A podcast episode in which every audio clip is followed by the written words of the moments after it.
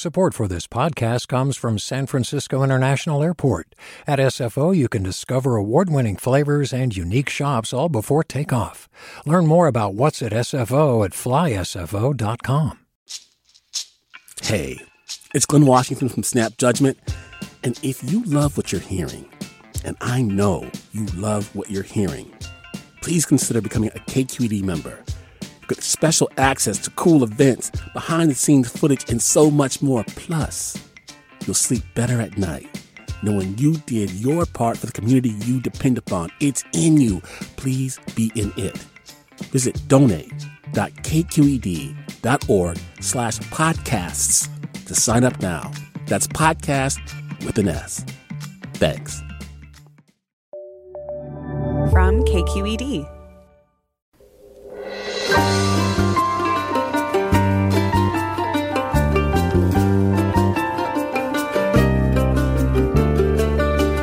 From KQED Public Radio in San Francisco, I'm Michael Krasny. Coming up on Forum, Oakland Mayor Libby Schaaf joins us to talk about the easing of some coronavirus restrictions and the virus's toll on the city's economy.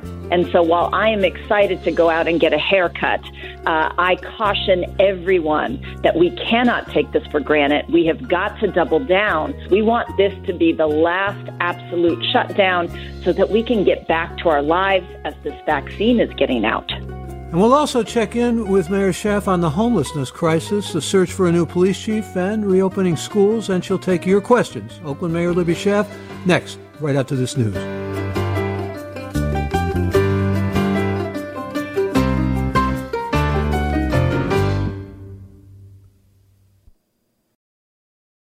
Welcome to Forum. I'm Michael Krasny. As businesses begin to emerge from some of the restrictions of Governor Newsom's most recent lockdown, Oakland's Mayor Libby Schaaf joins us to talk about how the city is faring in the pandemic. Oakland has made deep budget cuts, including to the police department, to offset a $62 million shortfall, and that's as just one month into the new year, the city has seen 14 homicides and a recent spate of carjackings and robberies. Mayor Schaaf is with us this hour to talk about housing, homelessness, projections for small businesses, and what the city can do to help its citizens in these hard times. And we want to hear your questions for the mayor. You can give us a call now at our toll free number. It's 866 733 6786. That number again for your calls, 866 733 6786. And you can also, of course, get in touch with us on Twitter and Facebook. We're at KQED Forum or email any questions you may have to forum at kqed.org. And welcome, Libby Schaaf. Good to have you with us. Oh, it's so good to be with you, Michael. You are just such an institution, and it's hard to imagine the Bay Area without your voice um, waking us all up uh, in the morning with, with your intelligent conversations. Thank you for that. Very nice of you and much appreciated. I guess uh, the place for us to begin is really to talk about COVID. And I know with the lockdown lifted, things have changed, uh, but I want to just get a picture from you about what it looks like in Oakland, particularly with the ongoing struggle against the variants and especially relevant to hospitalizations. Well, my big fear is that people do not see this as, you know, a, a, big release from the lockdown. That we have got to go into this with huge caution and appreciate the privilege of being able to return to some activities. But we have seen throughout this pandemic the bouncing back and forth, and that is exhausting people. And the only way that we can make sure that this was the last lockdown is for us to absolutely practice everything that the medical experts have been pounding into us for the last several months. Uh, so that that is the job we all have to do right now. It's this is all about individual behavior. Now, as the city, we're going to continue to do our part to really help businesses move commerce into the safer outdoor spaces. And I really want to commend the city staff. They have been so nimble, they've been so tireless, they've been creative in finding ways to kind of still do our job um, as, as regulators in government, but to really take on a little bit more of an enabler mindset. Like we are here to help uh, and and that's really what we've been trying to do day in day out since this all started. How are you helping, and what are your projections for small businesses? Uh, I know you're somewhat optimistic, but why, and what is being done specifically? Well, to date, 120 restaurants have taken advantage of what we call our Flex Streets programs.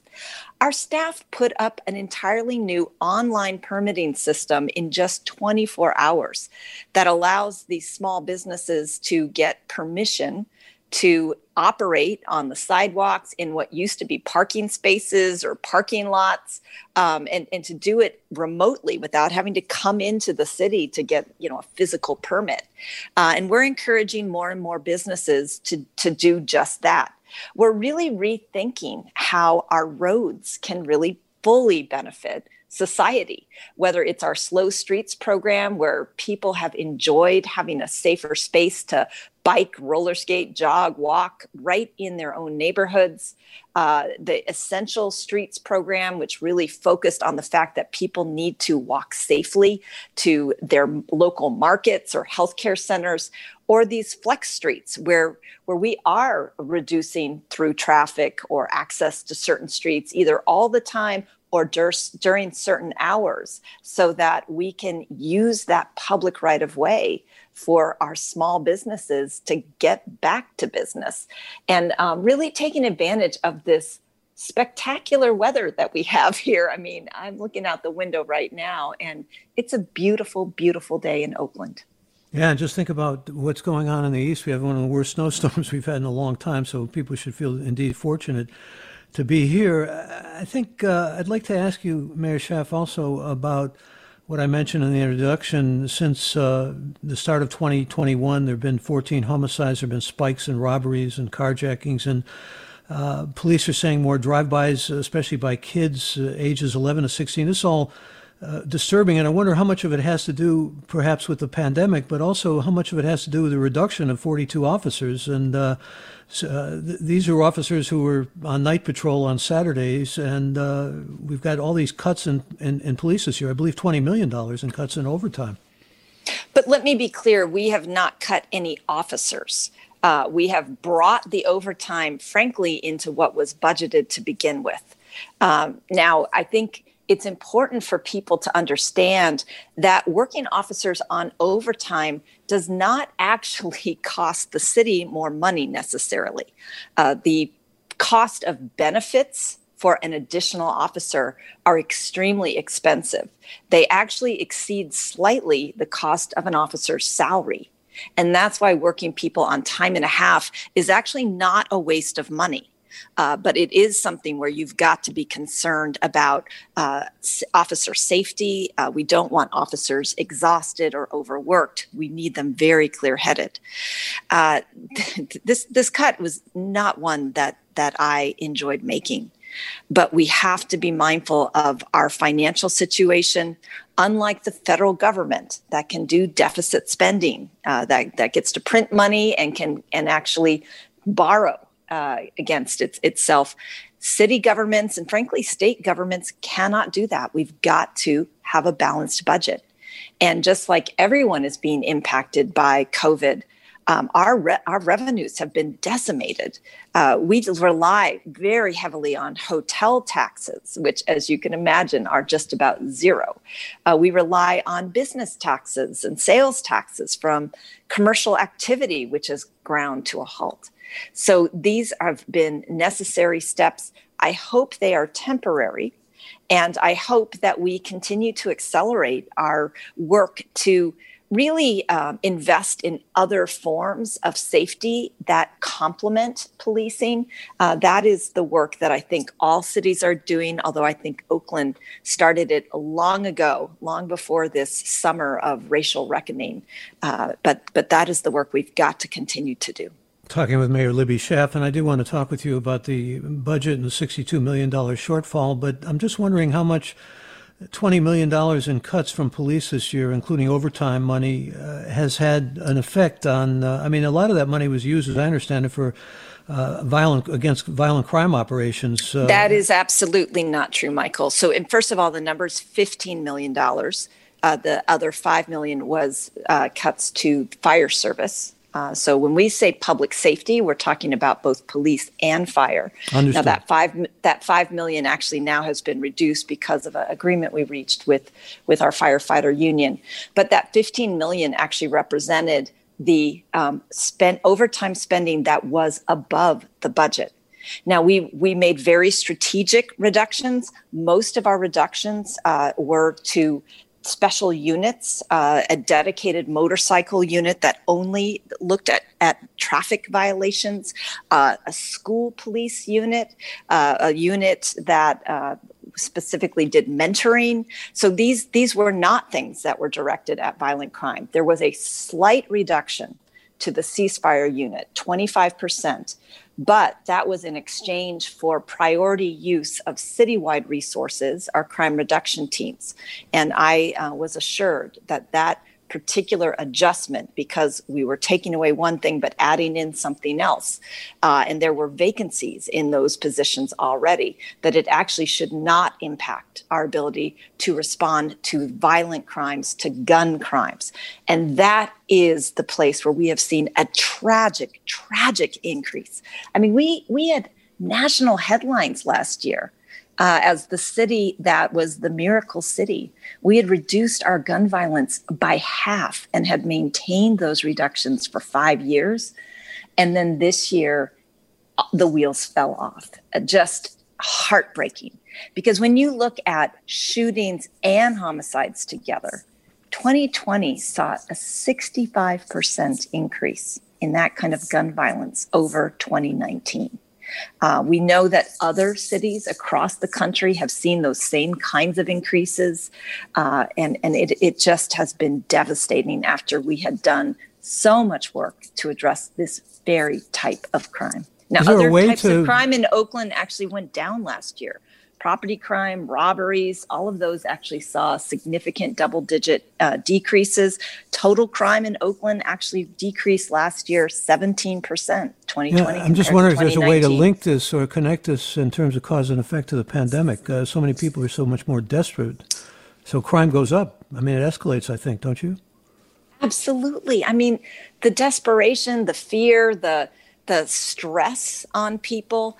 Um, there, there is some intelligence also that um, has linked some of the unemployment fraud to purchasing higher caliber guns.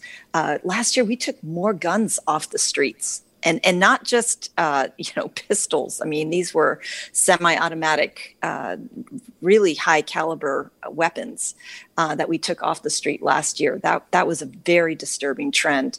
That is also linked to the increase in gun violence. We're coming up on a quick break, and I have to ask you uh, about well, a number of things related to crime. One is you're going to be naming a police chief uh, soon. I know you're interviewing the four candidates. Uh, I want to get an update from you on that. But also, what about the uh, reports that 11 or 16 year olds are being linked to carjackings and burglaries, and again, high, much higher numbers?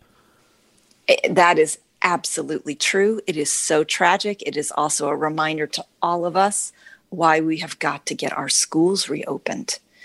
Uh, schools are places not just of learning, but of care. They're places where teachers who are just some of the most caring people that we are proud to have here in our city see the needs of students that go beyond just their academic needs. Uh, so that that I, I absolutely link some of the, these uh, increases of juveniles falling into very dangerous uh, bad behaviors uh, because we don't have that that care circling around our children that that our schools provide. Well, there's hope about reopening. John Sasaki says uh, they're installing MERV filters everywhere, so he hopes that they'll be open as soon as possible. We'll continue, of course, to follow that. We'll continue talking to Mayor Libby Schaaf, who's with us for the hour. And if you have questions for the mayor, please give us a call now at 866 733 6786. The number again for your calls, 866 733 6786, or get in touch on Twitter and Facebook. We're at KQED Forum, or email us, forum at kqed.org. I'm Michael Krasny. Support for Forum comes from San Francisco Opera. Set 10 years after a school shooting, the critically acclaimed opera Innocence takes us into a complex emotional journey where our understanding of innocence and guilt is constantly upended. Kaija Saariaho's ethereal score collapses the past into the present as a community of survivors grapple with how to move forward. Don't miss the highly anticipated American premiere of Innocence, June 1st through 21st. Learn more at sfopera.com. This is Forum. I'm Michael Krasny. We're talking with Mayor Libby Schaaf. And if you have questions for the mayor or want to join us uh, with any questions or comments that you do have, you can do that now by calling us at our toll free number, 866 733 6786. Again, that's 866 733 6786. Or get in touch on Twitter and Facebook. We're at KQED Forum or email any questions you may have to forum at kqed.org. And we should mention that uh, the police department is still under federal oversight, and the department is claiming a real overhaul of uh, screening and hiring procedures. There's another, uh, I guess, what we could call Mayor Schaaf a scandal brewing about uh, police officers allegedly uh, on social media posting racist and sexist jokes and pro Trump conspiracy theories, all of that sort of thing, which I'd like to talk about. But first things first here, where are we in terms of a new police chief? Uh, have you you got to interview all four of them, don't you? Well, um, I actually did panel interviews last Friday, so ah, I'm moving okay. right along. Um, I'm going to be uh, uh, doing another uh, set of interviews tomorrow, just myself and the city administrator. But we had a great panel that spent a good bit of their time last Friday interviewing finalists, uh, including Chief Scott from San Francisco, Dr. Jennifer Eberhardt uh, from Stanford, uh, just an amazing scholar about the role of implicit bias specifically in policing. Uh, if you haven't read her book, Bias, it is a great read, and she is an amazing scholar uh, whose work could not be more relevant than right now. Uh, John Burris and Jim Chanin, the origin, original plaintiffs' counsel in the Riders' case, uh, were on my interview panel. They've they've become friends and trusted confidants of mine uh, while I've been the mayor. Uh, a community organizer, Emma Paulino, uh, who works particularly with our immigrant communities, uh, served on my panel with me. Anyway, and then of course the city administrator, uh, and then the chief of violence prevention, a very important colleague. Uh, to the police chief. So it was a wonderful panel. Um, we the police commission really sent me some quality candidates. So I really appreciate the their role. This is the first time that Oakland has hired a police chief under this new system uh, that the voters approved. So I expect to have um, an announcement probably by the end of this week, uh, a week from today at the latest. Well, it's quite a quite a committee you've put together. Uh, let's see if they can all agree and agree with unanimity on who the next chief will be, with along with your wisdom. I want to talk with you about homelessness, though, uh, especially in light of all the contentiousness that went on in Oakland over the new approved policy that would prohibit setting up of tents in parks or new homes, uh, near new, near homes, excuse me, or businesses, schools, some churches. Uh, and a lot of people are wondering where do they go? You've talked about this as a compassionate response, and I imagine you're getting a lot of necessary revenue from higher tax rates on corporations, which I know are in place, but also ways to find uh, homeless programs through AB 71, which is, uh, I think, responsible for about almost close to $2.5 billion to avoid permanent homelessness. Plus, you've got your program, your homelessness program, uh, in place, and it's done, I think, much better than even was anticipated. So I just want to sort of lay that out and get from you where we are on it now. Uh, well, that is a lot to unpack, Michael. Um, I'll start with the encampments. Um, no one thinks that encampments are healthy or safe uh, for the unsheltered residents, let alone uh, people around them. And so, our our first and uh, priority is always care care and compassion. Uh, but we are very mindful of the health and safety impacts of these encampments. This new encampment management policy is really trying to lay out how we balance uh, our legal constraints and the needs of all these different stakeholders. And I think it did a very good job. Uh, you said it was controversial. It, it was somewhat controversial with with some members of the public, but it did receive in the end a unanimous vote from the city council. Uh, now, how we implement that policy during COVID has become a little more complicated. And so you will continue to see conversations about, you know, what is an adequate offer of shelter? Which is something that we require before actually shutting down an encampment. Uh, but remember, we always start with offers of care, support, we are trying to get cleaning and sanitation support to as many uh, encampments as we can possibly afford. Uh, but our ultimate solution is to prevent homelessness before it happens and to permanently house people in housing that they can afford for the rest of their lives. And that's where I'm excited about what we've gotten done over this year. Um, our Keep Oakland Housed uh, demonstration project uh, something that we launched in partnership with the San Francisco Foundation with very generous support from Crankstart and Kaiser Permanente. Uh, we just announced our, our two year results from this pilot.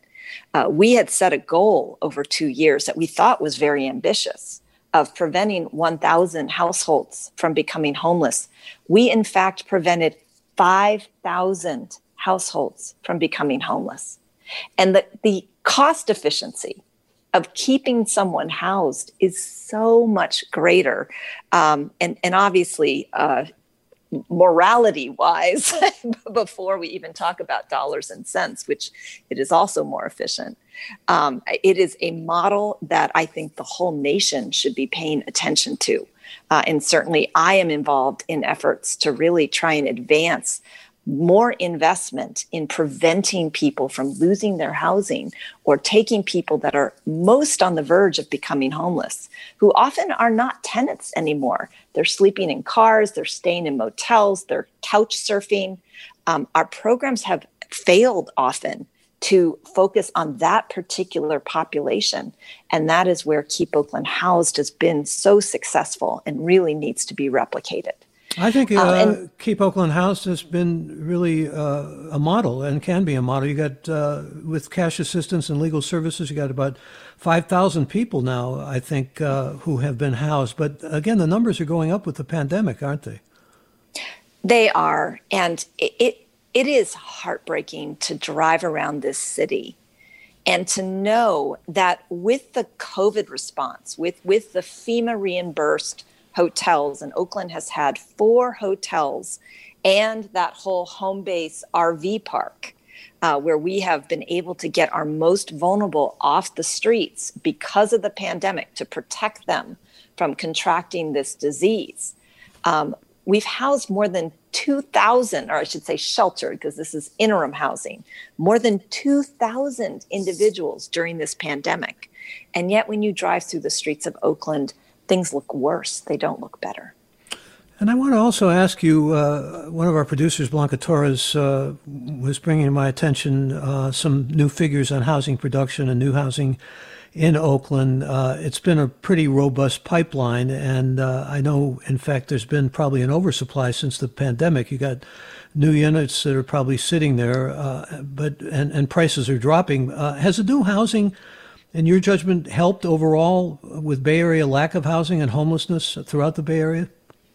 Absolutely. And and one thing that has kind of infuriated me uh, is that anyone is debating the need for more housing. Uh, in the Bay Area, we've been adding 11 jobs for every one new unit of housing built for the last two decades. So, you know, when Silicon Valley and San Francisco is booming and creating all these jobs, and people are coming from outside our region to take these jobs, when you have a limited supply, that supply goes to the highest bidder. And so this is very simple supply and demand economics. Uh, and it infuriates me that people are still questioning whether we need to build more housing. And the, the whole NIMBY versus YIMBY um, people are not willing to accept that additional housing within their own communities. Uh, to me, that is a continuation of the racist and exclusionary zoning policies uh, whose time really should come to an end. And it's time for us to bring some callers on here. We're talking again with Oakland Mayor Libby Schaaf. Let me get Evelyn as our first caller. Good morning. You're on. Good morning. Good morning, Mayor Schaaf. I really appreciate how difficult your job is. Um, it's just, yeah, as an Oaklander, it's I can see the devastation that you're speaking of in the city, and I just I want to acknowledge that. Um, I, from my perspective, we didn't have adequate policing pre-pandemic, um, and police, you know, somebody would get robbed, and you call, and they wouldn't come for 24 hours or something like that. And now that we're in the pandemic, it seems to have gotten so much worse.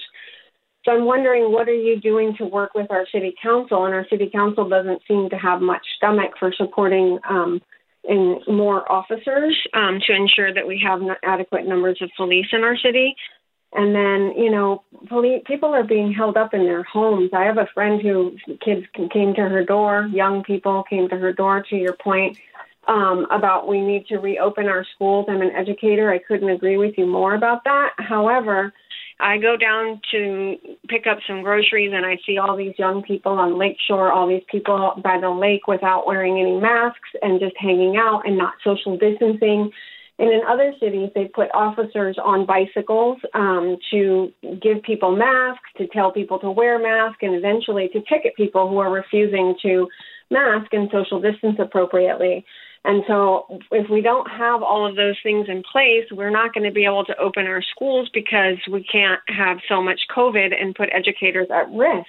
Hi, Evelyn, so I'm going to jump in here and get. We want a response from Mayor Schaaf. Uh, Libby Schaaf? Sure. Um, I, I, hear two main questions about we, we didn't have adequate policing pre pandemic.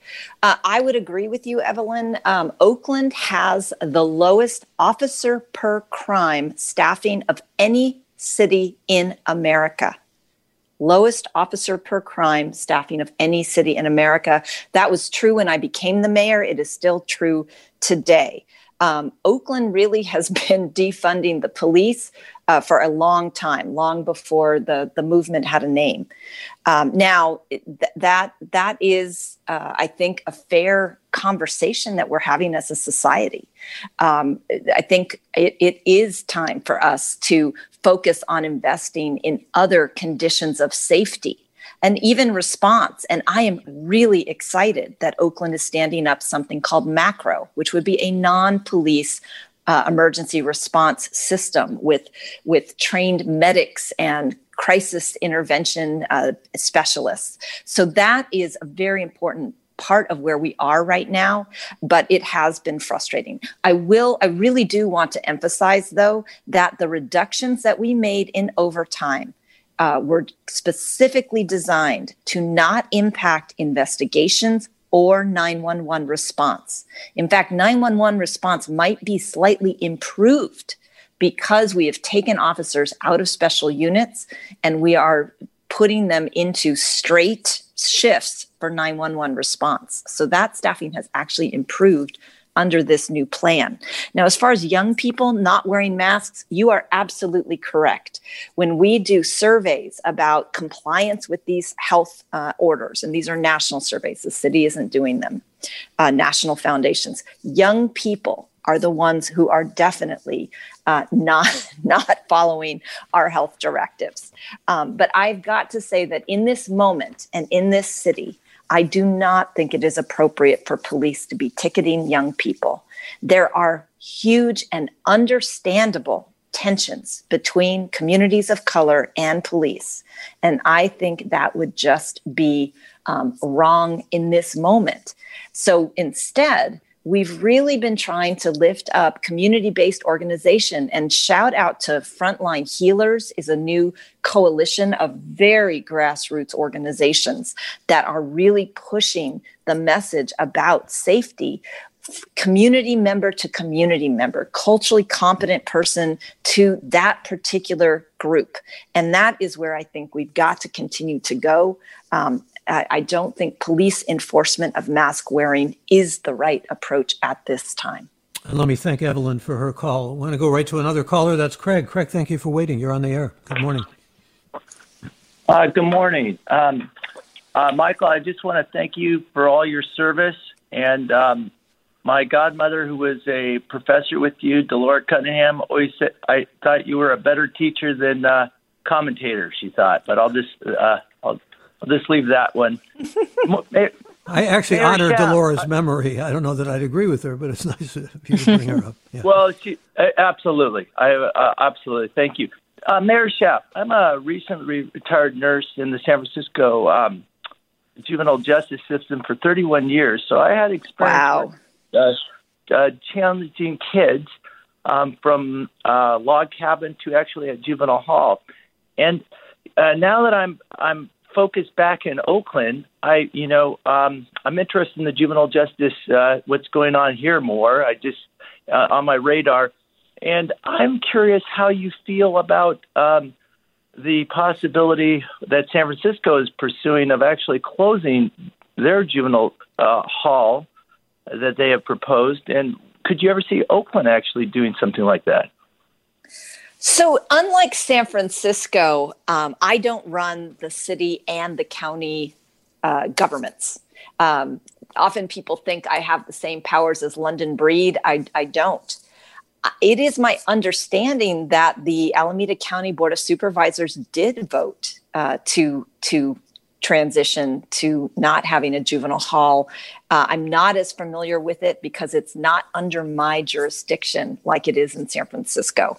Uh, but I believe that what we have been doing to try and take care of our young people and ensure that they are safe and that uh, they also contribute to a safe society, um, that has not been working. And so I think the more things that we try, the more creative that we get, you know, at, at, at some point, some people have to be removed uh, from society for a time.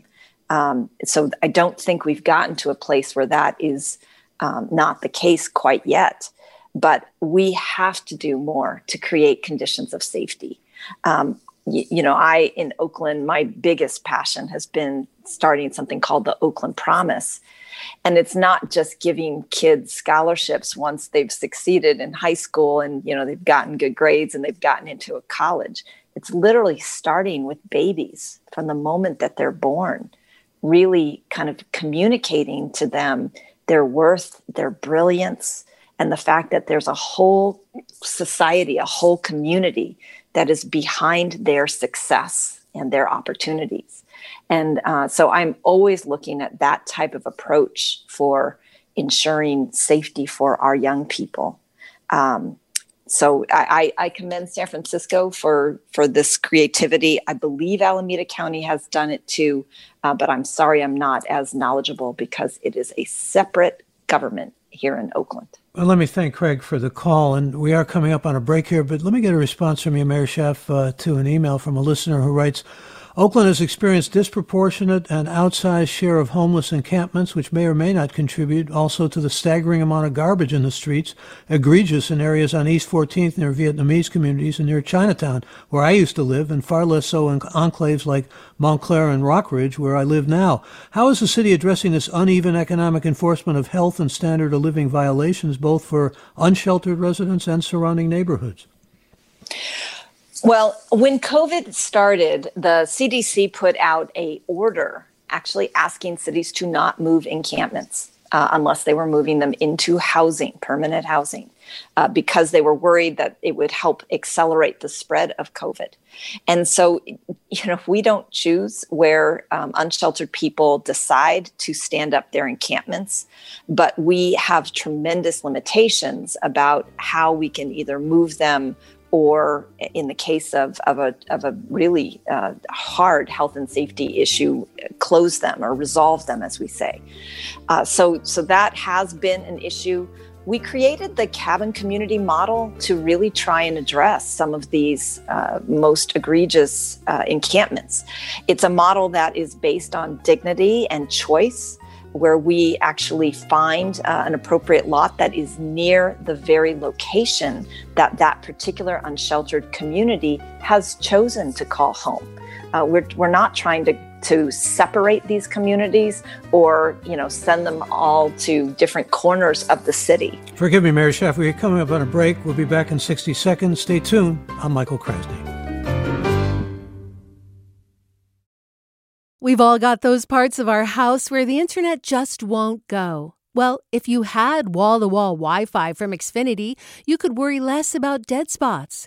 Because with wall to wall Wi Fi from Xfinity, you get fast speeds, reliable connection in every room, and power for all of your devices, even when everyone's online.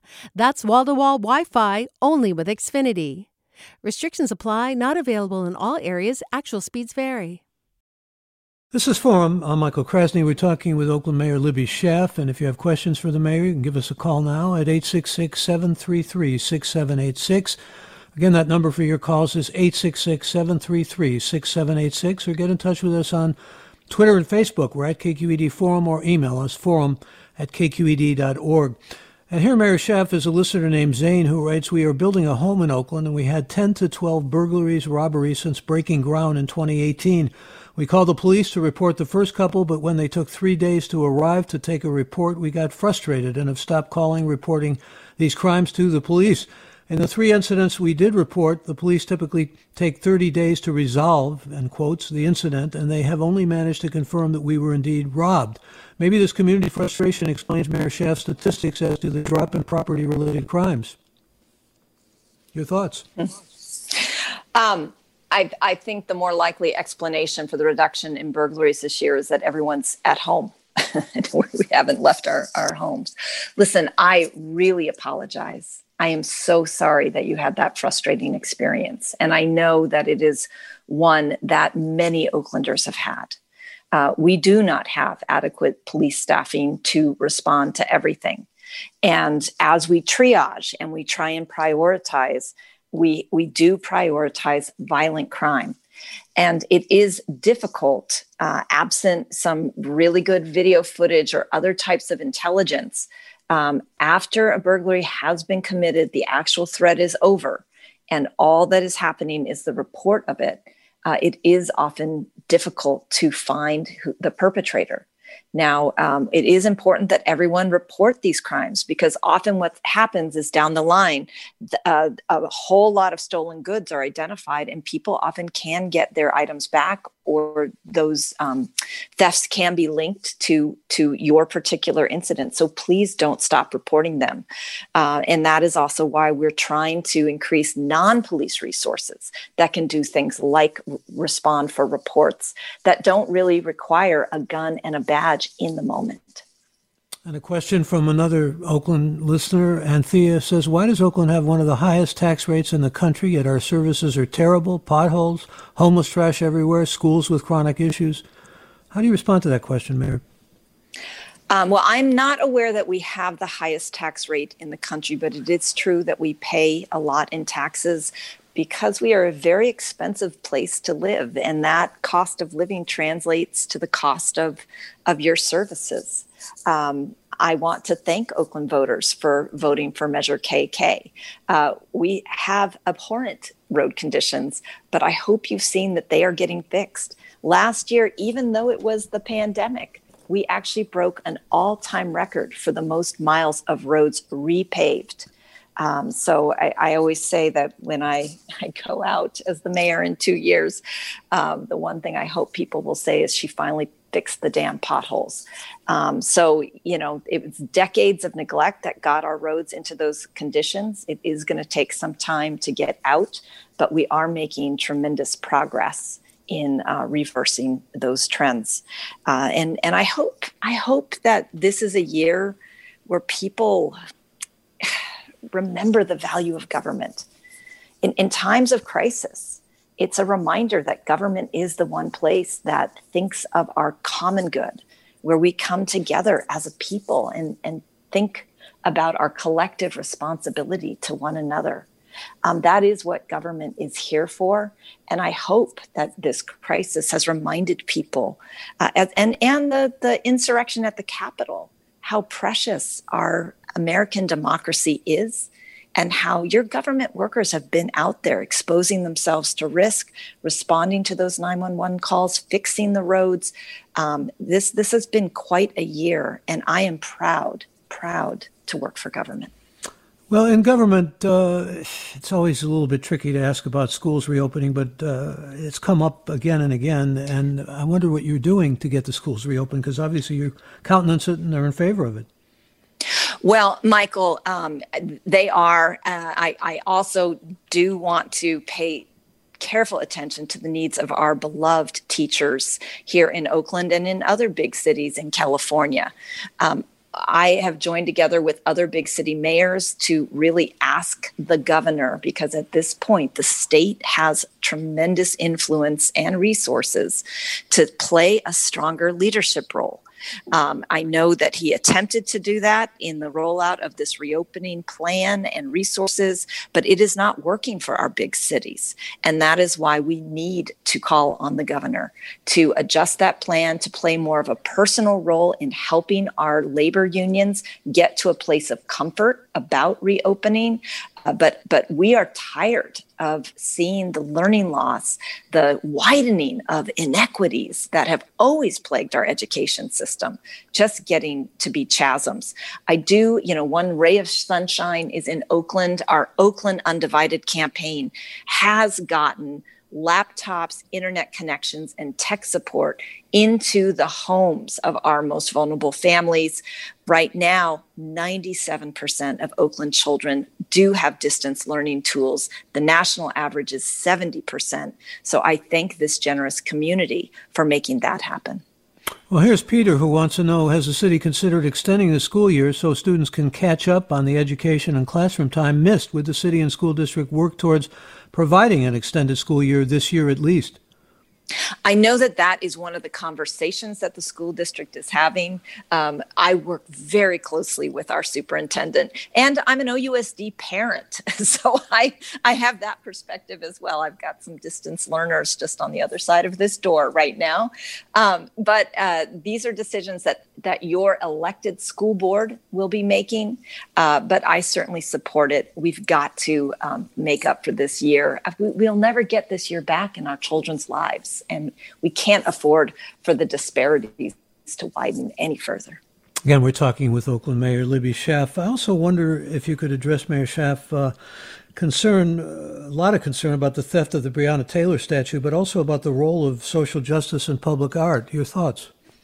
Oh, you know, that, Michael, I'm the mayor of Oakland because I am born and raised in this city. I've had a lifelong love affair with this city because of its values.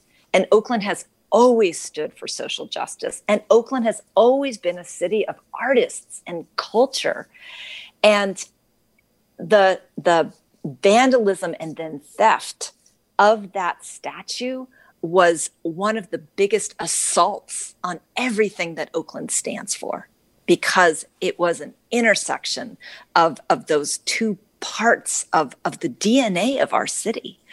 And, and it just symbolized this moment of pain and torture uh, that, that communities are going through right now.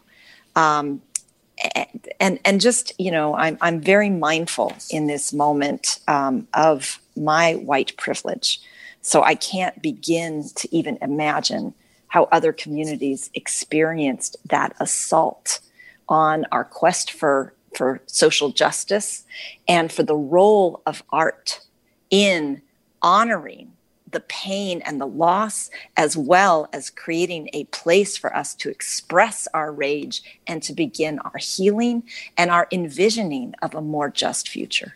Let me bring another caller on. Thor joins us from Oakland. Thor, you're on the air. Hey, Michael. Definitely going to miss you while you're gone and wish you the best in your, your future. Uh, Mayor Schaaf, just wanted to echo something that's already been said. And as far as I think the property crime going down has been um, undervalued, uh, like one of the emails that came through, I, I've gotten to the point where I don't even report any crimes that happen to property anymore because it's just so frustrating and it feels like nothing's being done. So I just wanted to echo that. And the other thing I wanted to mention is several weeks ago, you guys gave out parking tickets for street sweeping. And while we were on stay at home order, and I felt that was pretty unjust. Um, so just wanted to echo some frustration on that. Uh, thank you. Thank you for the call, Thor. And uh, I don't know if you have a response to Thor, Mayor Schaaf. Well, I, I'm always trying to make Oakland a less irritating city. And I am sorry uh, that you sound pretty irritated, and, and I, I really do apologize to you. I will tell you with the street sweeping tickets, we've been getting lots of passion on both sides. People are also sick of having their streets um, be dirty. And so we did not ticket for months and months and months. We did go back. We did a warning system for several months before we started issuing tickets again so that we can resume the cleaning of our streets. It's particularly important before the rain season because if we don't pick up debris, um, our storm drains can get clogged. The debris and the pollution actually goes into our waterways and poisons our waters. So there is a big environmental impact of street sweeping, especially before the rainy season. And here is another Oakland caller. Dell joins us. Good morning, Dell. You're on the air. Good morning. Um, my concern is less than 50% of violent crimes and robberies are solved in Oakland, number one.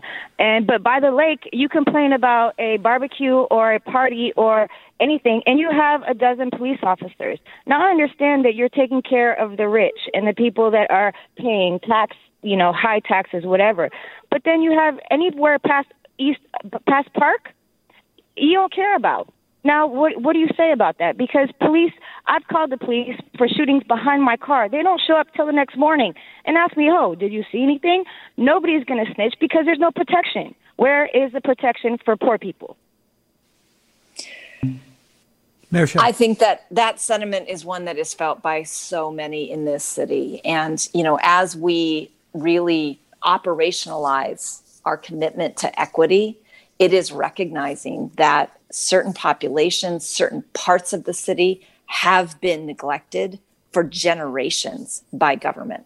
We are trying to make up for that by actually prioritizing resources for those communities. Um, for example, in our repaving plan, uh, we actually are giving more funds, more re- resources to, for example, Deep East Oakland, a community where uh, a broken axle has, has a much more severe impact. So we are committed to make up for those wrongs of the past. Um, I am very, very sorry to hear that um, that that caller feels like her government uh, is ignoring poor people. And all I ask is that you continue to share those feelings um, because we are using very tangible methods to make up for it. Um, Underlying our com- thing, I'm sorry. Go ahead. Go ahead. I know. I thought you. I thought I heard a pause there, but I, am underlying a lot of our conversations the role government can play as opposed to the role it's playing or should play. Uh, I'm wondering if you could just speak generally about what government, what you feel government uh, can do or should do for all of its citizens, particularly, I mean, all of its citizens in these hard pandemic times. Well, I mean, I think one of our first roles is to create safety. And there is a very polarized feeling right now about whether police and policing creates safety or compromises safety. We have to navigate that split. Um, and, and we are having interesting conversations, particularly from people who live in the most impacted communities with crime and particularly violent crime. Uh, that woman who called, uh, that, that is a great example of the abject frustration that so many in the community have right now, as we have others um, asking us to abolish police. Um, so this this evolution, um, I can tell you, I think it is really helped when community members are invited to the table themselves to voice their concerns, as well as when we uh, enter into public-private partnerships, because government uh, is is clunky. It doesn't always change quickly. It's not a big risk taker. And I think that's what we need to do more of to accelerate the rate of change and to actually start uh, transforming, uh, not just kind of reforming around the edges, but really transforming the way that we deliver our services and make people feel heard and honored. There's a question from a listener named Andres who says, Can the mayor speak on the insidious violence of the OPD during the summer's uprisings? I was at the youth demonstration with teenagers by my side when OPD threw tear gas into the crowd and shot rubber bullets before the curfew. How are we supposed to trust law enforcement when their continued unchecked violence seems to be the normal we have to live in? Uh, listen, no one was pleased with that incident.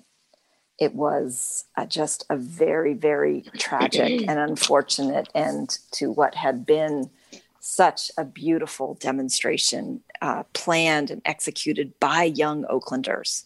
Mayor Schaaf, so I'm sorry, there, I was just told that there's a cutaway here that we have to go to, if you'll excuse me for just a second. And uh, let's do that, and then uh,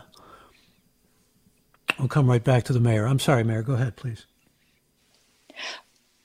Um, so that incident is being investigated. I can tell you that the Oakland Police Department does not have rubber bullets.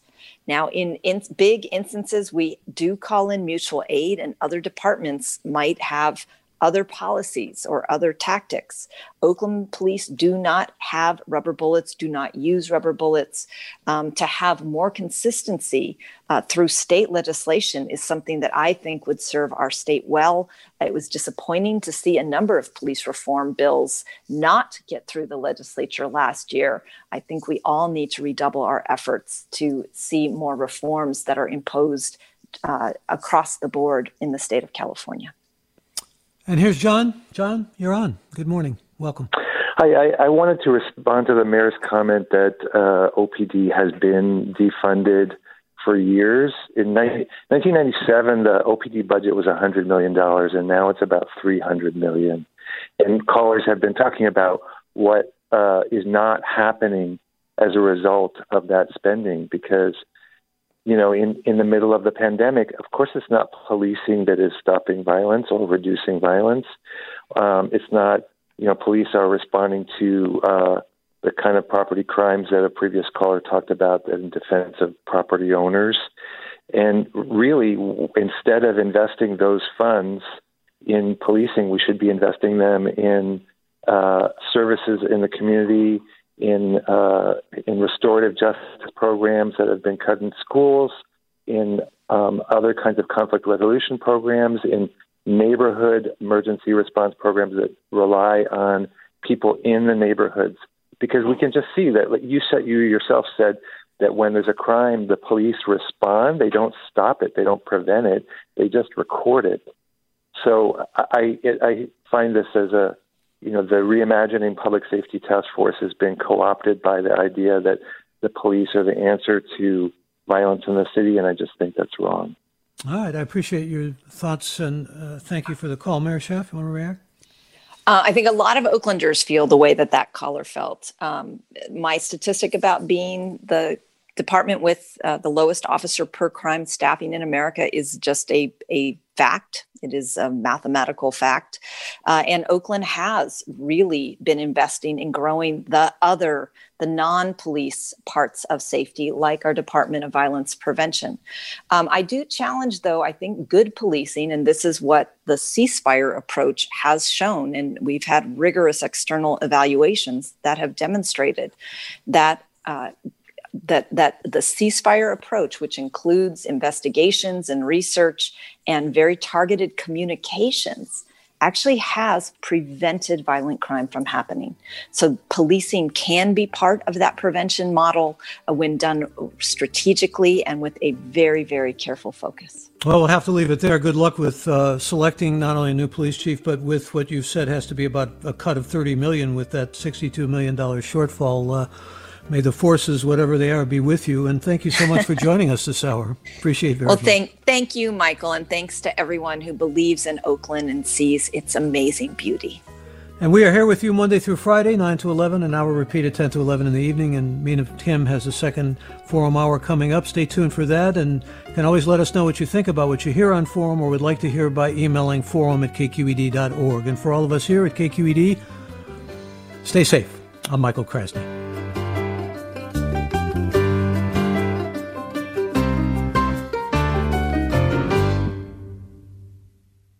Funds for the production of Forum are provided by the members of KQED Public Radio and the Germanacos Foundation and the Generosity Foundation. Support for Forum comes from San Francisco Opera. Set 10 years after a school shooting, the critically acclaimed opera Innocence takes us into a complex emotional journey where our understanding of innocence and guilt is constantly upended. Kaija Saariaho's ethereal score collapses the past into the present as a community of survivors grapple with how to move forward. Don't miss the highly anticipated American premiere of Innocence, June 1st through 21st. Learn more at sfopera.com. We've all got those parts of our house where the internet just won't go. Well, if you had wall to wall Wi Fi from Xfinity, you could worry less about dead spots. Because with wall to wall Wi Fi from Xfinity, you get fast speeds, reliable connection in every room, and power for all of your devices, even when everyone's online. That's wall to wall Wi Fi only with Xfinity. Restrictions apply, not available in all areas, actual speeds vary all over the country. We need to improve reading in Wisconsin. Schools are changing the way they teach reading. I'm calling for a renewed focus on literacy. We have gotten this wrong in New York and all across the nation. And it's happening because of a podcast. I think your podcast has changed my life. And I'm going to share this podcast with everyone I meet. Sold a Story investigates how teaching kids to read went wrong. New episodes of Sold a Story are available now.